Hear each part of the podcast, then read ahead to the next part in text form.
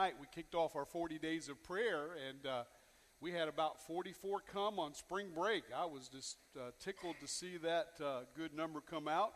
We have another prayer service tonight at 5. We're keeping those to an hour. Part of the prayer service will be in here, part of it will be in the prayer room. Some of our home groups will be having special prayer at their home groups so that they can keep meeting during this time, and uh, we'll be supporting prayer in the church that way. We're glad to have you here. I want you to turn in your Bible to Matthew chapter 7. If you didn't figure it out from the worship service, we're talking about prayer. Ask, seek, and knock today, and it's not as simple as it looks. I begin today with just simply telling you about uh, a couple and uh, their relationship to their children three daughters who had which produced three son-in-laws when they were married. This morning in our first service we were celebrating with someone with 59 years of marriage. Isn't that awesome? 59 years of marriage to the same two people. Awesome huh? Amen? Uh, that's awesome. Just a great testimony. Well in this case the uh, motherhood the mother-in-law was trying to test out her boys her three son in laws, and she was trying to see where they were. And they had a little area not very far from the house that she would go walk and exercise each day and did some prayer walking and so forth. But on this particular day, she took the first son in law, she walked with him. She acted like she was tripping and went over into the lake, and he jumps in with wallet, cell phone, and all, rescues his mother in law and everything is good, gets her up on the shore. The next day at his house, in his driveway, showed up a brand new E Class Mercedes. And on the note, on the Mercedes, it said these words I love you, son in law. Thank you for what you did yesterday. I know you're loyal. God bless you, and you love your mother in law. She told him not to tell anything. Second son in law, couple days later, walking around the lake, exercising, wanted to talk to him. She acts like she's stumbling again, falls in. Now, this son in law was a little bit smarter. He'd been married to his, her daughter in law a little bit longer, took his wallet, his cell phone, threw it on the shore, but dived in and saved his mother in law. Things were great. Next day, at his house, shows up in the driveway a brand new E Class Mercedes. And again, same note. Thank you so much, son in law, for saving me. I know you love me. I want to tell you I love you. And it is, it is, it is wonderful having you in the family. A couple of days later, the most recent son in law is walking with her. She does the same routine again, stumbles, and then goes over in the lake. He panics. He's standing there and he doesn't know what to do. He starts to run to his car and then he decides, oh, I, I, got my cell phone. He calls 911, runs back to the lake, and she's floating in the lake and she is drowned. It's too late. Next day, in his driveway is a brand new Bentley. And on the car is this note Thank you so much for what you have done. You are a loyal son in law. Thank you, your father in law.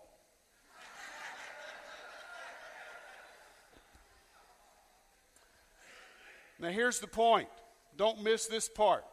All right? I had some ladies come get me after the service and said that joke was just wrong. Here's what's so important the Bible tells us to ask the Father. To ask the Father. Amen? The Heavenly Father, that it's our job to ask Him in our relationship with Him and to talk to the Father. And I want you to look with me in Scripture today at Matthew chapter 7 and I want you to hear part of what Jesus said in this passage in Matthew 7 today. And let's all stand. I want to read a portion of this, this passage. And it's such a simple passage, but yet it's profound because we're looking at not just asking, seeking, and knocking. God is going to tell us as we study this a little bit this morning what is the difference between asking, seeking, and knocking. And you'll find that there are heightened forms of prayers. And I want you to see that with me this morning. It says in verse 7 Jesus is my reference. He says, Ask and it will be given to you. Seek and you will find. Knock and the door will be opened to you. For everyone who asks receives, and he who seeks finds, and to him who knocks the door will be opened. Read on with me. Which of you, if his son asks for bread, gives him a stone, or if he asks for a fish, you give him a snake? If you, then, though you are evil, that's the complementary section of the passage, know how to give good gifts to your children, how much more will your Father in heaven give good gifts to those who ask him? Let's pray together. Father, teach us by the power of your Spirit. Show us, illuminate our hearts and our minds to see what you're saying here. That we would live this out, that we would be people that are asking, seeking, and knocking. And Lord, we pray for the kingdom's sake and for our very lives to be enriched to the fullest that they can be, that we would all be askers, seekers, and knockers. And Father, may we do that today in the simplicity of this language and also the complexity of the heightened states of prayer that we're reading about today. Teach us, Father, to really pull this into our heart, and I pray that we would also live it out. And we ask it in Christ's name. Amen. Not long ago, I came across a poem that I thought was worth sharing today. It's a pretty contemporary poem, and it's simply entitled Into the Day. And I think we're all guilty of this at times. Into the day. I got up early one morning and rushed right into the day. I had so much to accomplish, I didn't have time to pray. Trouble just tumbled about me, and heavier came each, each task. Why doesn't God help me? I wondered, and He answered, You didn't ask. I tried to come into your presence. I used all the keys at the lock. God gently and lovingly chid, Why, child, you didn't knock. I wanted to see what joy and beauty the day would, uh, but the day toiled on gray and bleak. I called on the Lord for the reason, and He said, You didn't seek. I woke up early this morning and paused before entering my day. I had so much to accomplish that I had to take time to pray. I want to tell you something. So many of us are guilty of letting that wonderful discipline and wonderful communication with God go and not spend time with Him. I, I used to be an evening devotion person. Somehow the pastorate converted me to being a morning uh, devotional person. I just got so much to do, and I've got so many things that I need to cover with the Lord. I need that time in the morning to be there for me with Him. And I want to encourage you to just pray as you go all throughout your day. Now, here's some stuff that's really interesting about this passage.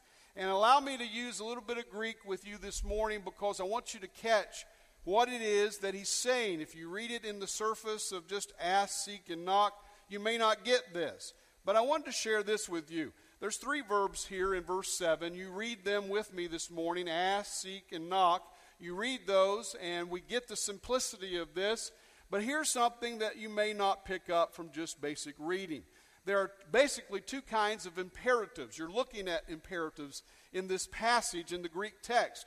One is simply the aorist imperative, which is a command to do a particular thing at a particular time. That would be a set time, set request, so forth. Uh, another uh, imperative that he has, and this is the other form, is a present tense imperative. Now, the reason that's important is that's what this is written in. That's what it is given to us in. So it is a perpetual asking, seeking, and knocking. You follow me? It's not something that's for this particular request. It is one that's ongoing. It's one to be done all the time in your walk with Jesus. As you follow Him as a Christ follower, you're to perpetually be asking, perpetually to be seeking, perpetually to be knocking. And you're going to see that these are heightening effects of prayer, types of prayer. And I want you to see that with me this morning. So these three verb tenses, ask, seek, and knock, knock are in this imperative of present tense, and therefore they're to be perpetual in our lives. We don't ever quit asking, we don't ever quit seeking, we don't ever quit knocking. Church family, it's so important you grab that this morning, or you'll miss what's here for us in God's Word. I want you to see with me that it's just really important. When we talk about asking, we're talking about that you literally ask God for something. You may not be clear about it. You may have a request. You may have a need. It may be something you want, but you're asking for that uh, specified thing. You're also in the place of seeking, it's at a different level of prayer. You're not just asking. Sometimes we doubt when we're in the darkness, don't we? We don't have an answer, and it's something we're struggling with. And he's talking to us like in Romans chapter 8, and here's what it says. If you're going to memorize scriptures and you're going to memorize certain scriptures, there's there several passages I would encourage you to take in. I would, I would memorize all of John 3 that I could. Uh, I would memorize, uh, there are so many Psalms that are just so, so incredible. Uh, I, would, I would memorize Ephesians chapter 2. I would memorize Romans chapter 8. And that's quite a task because there's about 40 verses there. But Romans 8 is so packed full of incredible things. I want you to see something that's in verse 26. In verse 26, it says, The Spirit also helps us in our weaknesses. For we do not know what we should pray for as we ought. Have you ever been where you don't know how you should pray about something? Boy, I have. I've been there many times. I've been there many times where I don't know how to pray. I don't know what to pray, how to pray about this. And many times the Lord will guide us if we'll simply seek Him. And we'll continue to knock if we ask, seek, and knock. But in this passage, listen to this. In Romans chapter 8, verse 26, it says this For we do not know what we should pray for as we ought, but the Spirit, the Holy Spirit of God that lives in you, because you made Jesus Christ your Lord and Savior, and He's taken up residence in you. Listen to this. The Spirit Himself makes intercession for us with groanings which cannot be uttered. Now, He who searches the heart knows what the mind of the Spirit is because He makes intercession for the saints according to the will of God. Isn't that incredible? Back when I was a, a, young pastor, we had two kids we had Brittany, who's here today, and she was two years old. And we had our daughter Jordan had just arrived. She's two months old. We went to Kimma's class reunion, 10 year. All right? And we were there, and our little girl was sick. And we knew she was sick, but we didn't, we just thought she had a bug. You know, babies get sick. But uh, she's just lethargic. And lo and behold, we took her to the ER and found out that her kidneys had shut down. She had hemolytic uremic syndrome.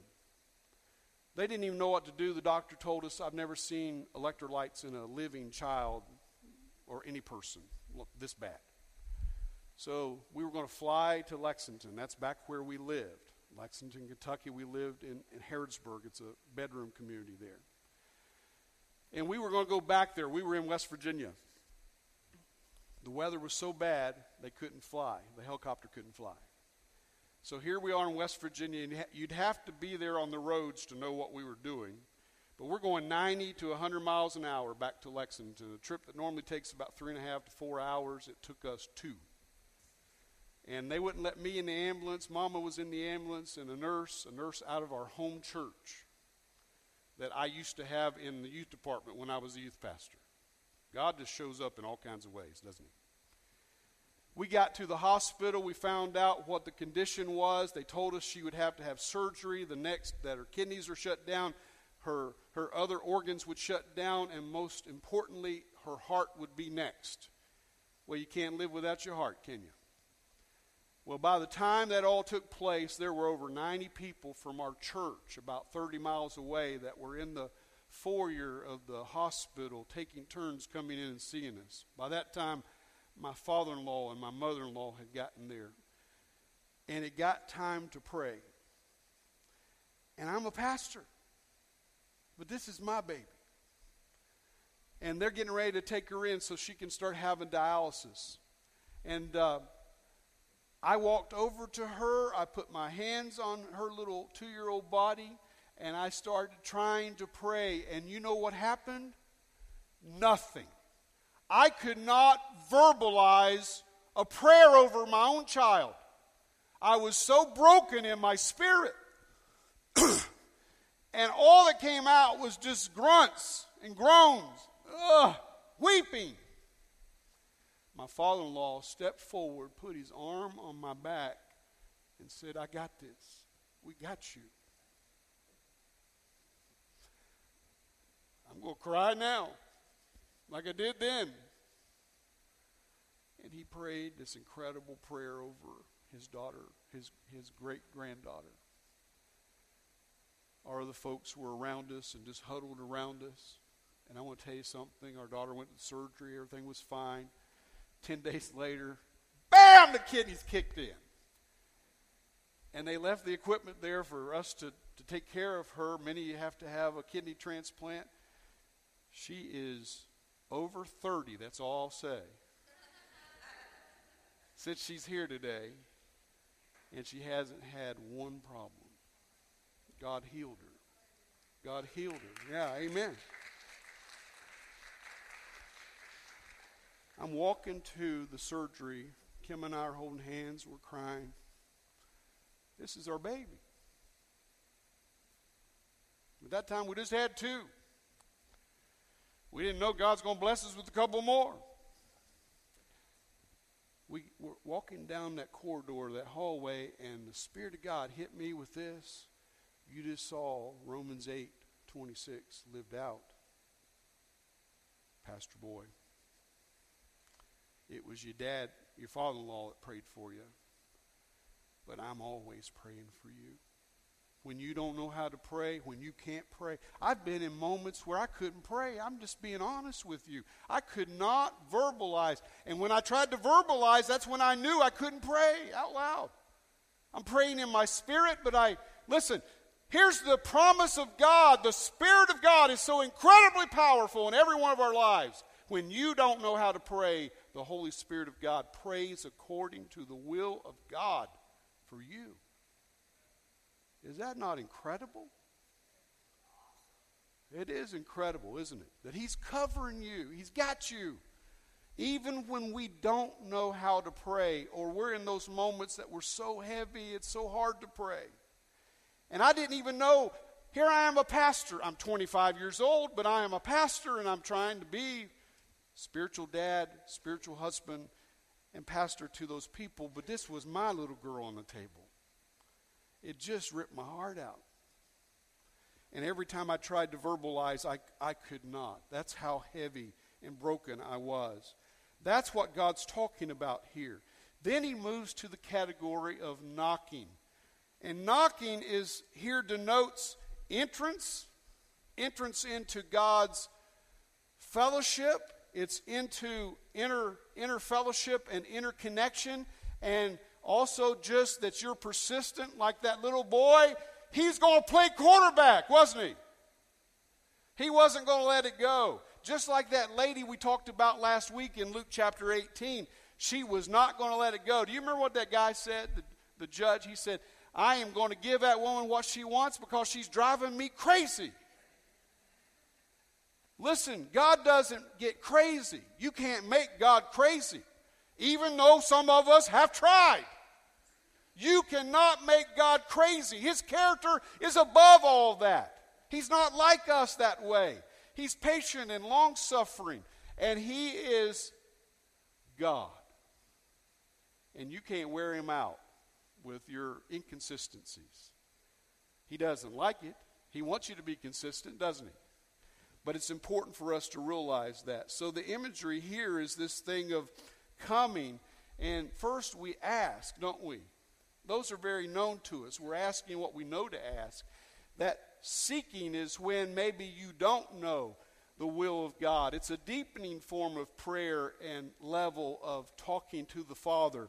And then he talks to us about this same thing where we're coming to the place that uh, we hear this truth. So I want to bring out three truths that just kind of I want to just drive this home to you about what God the Father is telling us.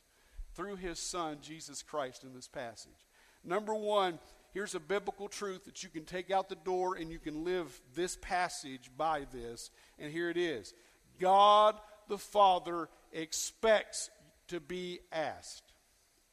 He expects us to ask Him. You follow me? If you don't ask Him, you're missing out. And the Bible is very clear about that. Ask and it will be what? It will be given to you. James chapter 4, verse 2 says this in the reverse. It's the other way around. In that passage, James 4, verse 2 says, You do not have because you do not what? Ask. So, is it possible that I go without blessings? Is it possible that I go without things and supply in my life as a Christian and even in my physical life and in other aspects, my emotional life? Are there things that just don't happen because I don't pray? I don't ask? You better believe that's extremely possible and most likely probable in your life. He tells us to ask. Don't those words describe the church today? You think? You think the church is failing to ask and be really prayer participants with the Father in their life and for the kingdom's work here upon the earth?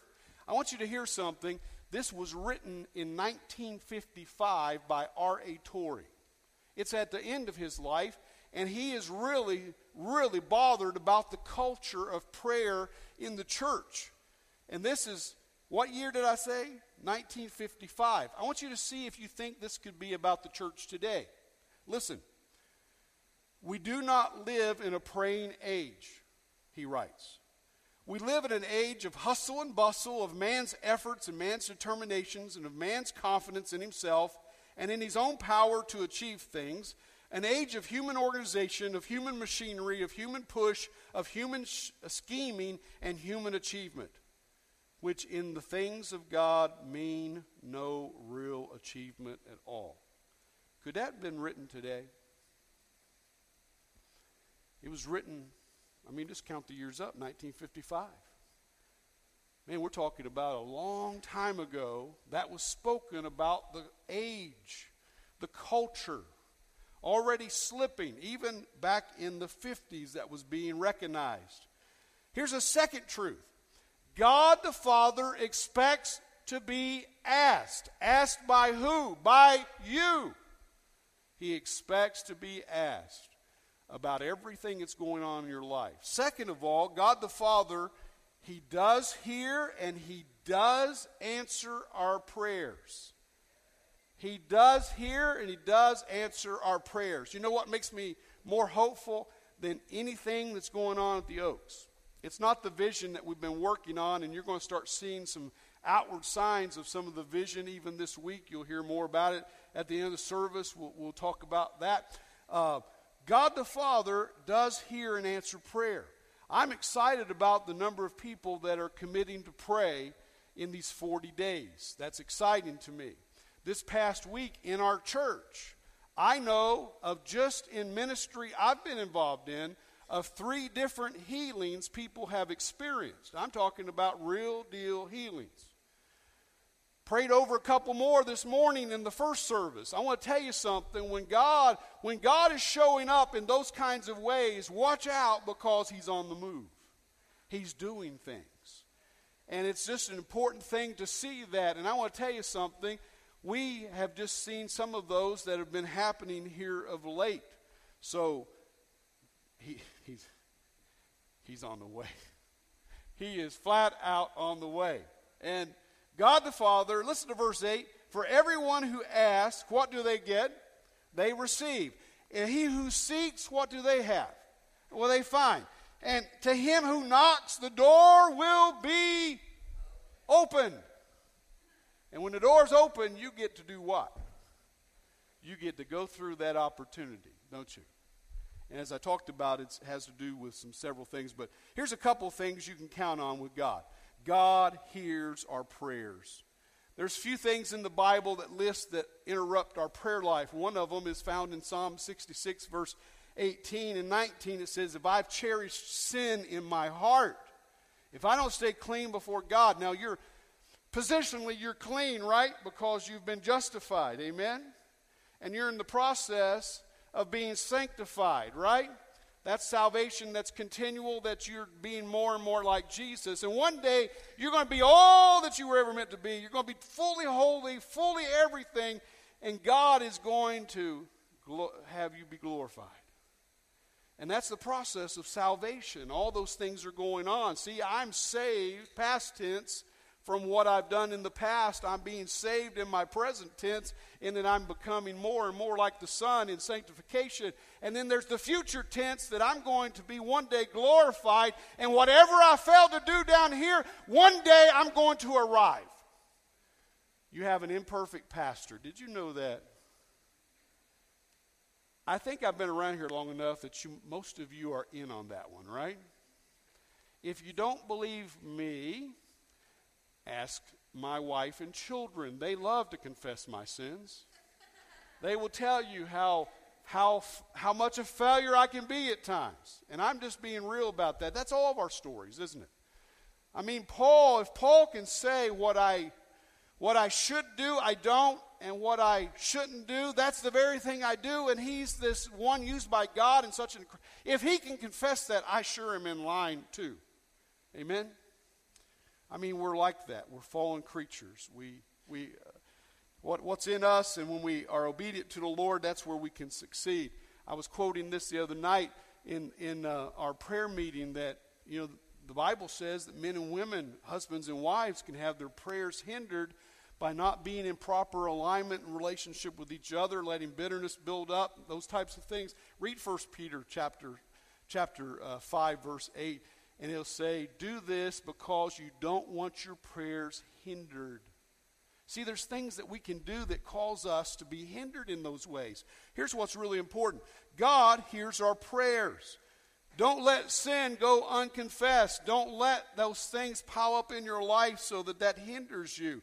God answers prayer. Verse 8 literally reads, For everyone who asks receives. Now, here's where we get into some things that we need to understand. God sometimes answers my prayer with a big old yes. And the ones that I love the most is when I pray something and immediately something happens. I just love that about God, don't you? And it seems like when you're an early Christian, he lets, he lets you have a lot of those. But then he's got this thing where he wants you to walk by faith. And sometimes as you mature in Christ, he might, he might say, uh, no. My answer on that is just flat out no. And then sometimes he may say, I'm working in your life. You don't see it, you don't understand it, but I'm working in your life, and I'm not going to give the answer to this for some time. I'm developing you. It's those, it's those seeking and it's those knocking moments in our spiritual life where we keep looking for the answer, the solution. God hasn't given it yet. And there are other times that you know what God does with me? He'll take my prayer request and he'll go, nah. That's not what you need. Flips it around on me and says, You got, I got to change you here. This is not what you need. I need to change you to be more in the image of my very own son. And I'm telling you, all this happens in prayer. And it's all worth continuing to pray because He meets you because you ask. He meets you because you knock. He meets you because you are you're seeking, you're knocking. He meets you there and He takes care of it. God the Father gives us, listen to this, please be careful to listen to this. God the Father gives us what we need at times and not just what we ask for. Let me explain that to you. All right? Here's what he says.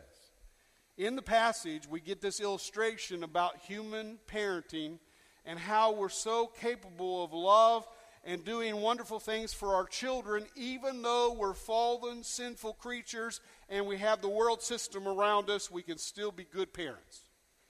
And you can give your child good gifts. Here's the key in the language to understand this. Which of you, if his son asks for bread, will give him a stone. Or if he asks for a fish, you'll give him a snake. If you then know how, though, though you are evil, know how to give good gifts to your children, how much more will your Father in heaven give good gifts to those who ask him? Did you hear the conclusion? God's all about giving good gifts to his children. And he knows how to do it a lot better than we as parents that have been tainted by sin, and God's given us a pat on the back. Parents know how to give good gifts to their children, right? they do. you read this passage, and here's what we learn. You know, you wouldn't give a child a red hot chili pepper, would you? I mean, you save that for the pastor when he shows up and you make chili and he's one of the judges in the contest. Amen? Only a few of you will get that joke, but that's, that's uh, to somebody sitting here, believe me. Fed me about four different kinds of peppers, and I couldn't breathe. I couldn't talk for about five minutes. and, uh, and laughed at me the whole time. You wouldn't do that to your child, would you? But God, in this passage, is telling us some things that we really need to pick up on. One of my favorite Bible teachers, I read him a lot, is John Stott. He's a brilliant scholar. I want you to hear something he wrote about this passage because I think he explains it well. He said, So then, if we ask for good things, he grants them. If we ask for things which are not good, and listen to how he describes what's not good for us.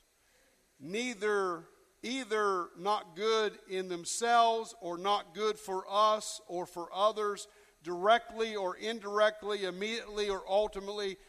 He denies them, and only He knows the difference. There's stuff God knows. And He knows why He gave this to you, and other times He, he did not give it to you. He knows best. How many of you know? In the first service, I told, I told the folks that were in first service, I said, I watched a TV show when I was a little boy called Only uh, Father Knows Best. Now, most of you in this service are going to go, I've never heard of that TV show. What are you talking about, Pastor? Well, here was my line for the folks in first service. I said, Hey, I watched it in reruns and it was in black and white. I didn't see it when it was on. I saw it later on on Nick at Nite or one of those one of those shows. And Father Knows Best. You remember that show? Now, what was the theme of Father Knows Best? Help me, help me, help me, church. Now, you might have to have a little age on you to admit this. I'm so young, I saw it in reruns. That's what I want you all, all to know in this, in this service. I saw this show in reruns. Father Knows Best. It was the, the theme of the show was always about the parents do know what they're talking about. These kids would get off base or in trouble a little bit, and it was usually pretty mild. And Father knew best. He knew how to bring it back. Do you know that that's true, that the Father actually does know best for you? And He sovereignly guides your life to where it needs to be, and He keeps you in those parameters because these other things would hurt you or they would not produce fruit in you. And there's sometimes we just and, and here's the here's the, the bombshell of all. We don't know the difference. Only the Father knows the difference. Only Jesus and the Holy Spirit know the difference. There are things I don't need in my life, even though I really want them.